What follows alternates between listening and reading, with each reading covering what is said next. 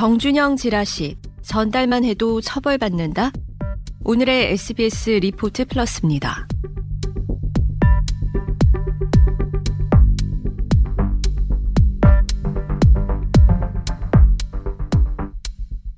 성관계 동영상 불법 촬영과 유포 논란을 빚은 가수 정준영 사건이 연일 논란입니다. 이번 사건은 또 다른 피해자를 만들어냈습니다. 확인된 사실이 없는데도 불법 촬영물의 등장인물로 언급되는 여성들, 이른바 정준영 지라시가 퍼지면서 생겨난 피해자들입니다. 가해자보다 피해자에게 관심이 쏠리게 하고 거짓을 진실로 둔갑시키는 지라시. 아무 생각 없이 전달만 해도 처벌받을 수 있다는 사실을 알고 계시나요?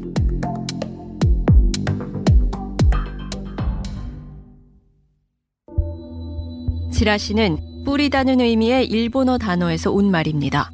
1990년대부터 활성화된 지라시는 증권가에서 정치, 사회, 연애 등 각 분야의 동향을 파악하기 위해 관계자들끼리 은밀하게 주고받던 사설 정보글이었습니다. 당시에도 확인되지 않은 소문이 사실처럼 퍼지기도 했죠. 스마트폰과 SNS가 대중화되면서 지라시는 유포가 놀랍도록 쉬워졌고 허위 사실의 사리부터 내용은 더 자극적으로 변형되며 퍼져나갔습니다. 흔히 받은 글이라는 말머리로 시작되는 지라시에는 누가 만들었는지 어디서 시작됐는지 아무런 정보가 담겨 있지 않습니다. 이렇게 출처가 불분명하다 보니 별다른 죄책감 없이 퍼뜨리는 경우가 대부분입니다. 게다가 확인되지 않은 소문과 열애설 등은 퍼뜨리고 싶은 욕구를 자극하죠. 하지만 지라시를 다른 사람에게 전달하는 것만으로도 사이버 명예훼손죄가 적용돼 7년 이하의 징역 또는 5천만 원 이하의 벌금형을 받을 수 있습니다.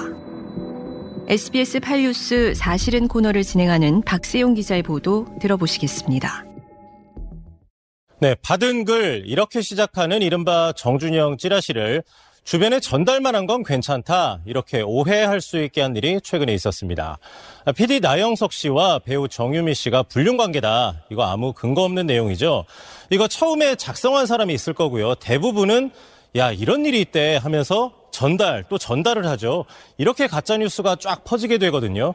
근데 경찰은 최초의 작성자를 비롯해서 9명만 입건을 했고요. 유포 과정에 개입한 나머지 수백 명은 입건을 하지 않았습니다. 그럼 단순한 전달은 원래 처벌을 못하냐? 이거는 사실이 아닙니다. 명예훼손은 피해자가 처벌해달라고 해야 재판에 넘길 수가 있는데 당시 피해자는 최초 작성자 그리고 처음 게시한 사람을 집어서 처벌해달라고 했다는 게 경찰의 설명이고요. 이번에 정준영 씨 사건은 상황이 다릅니다.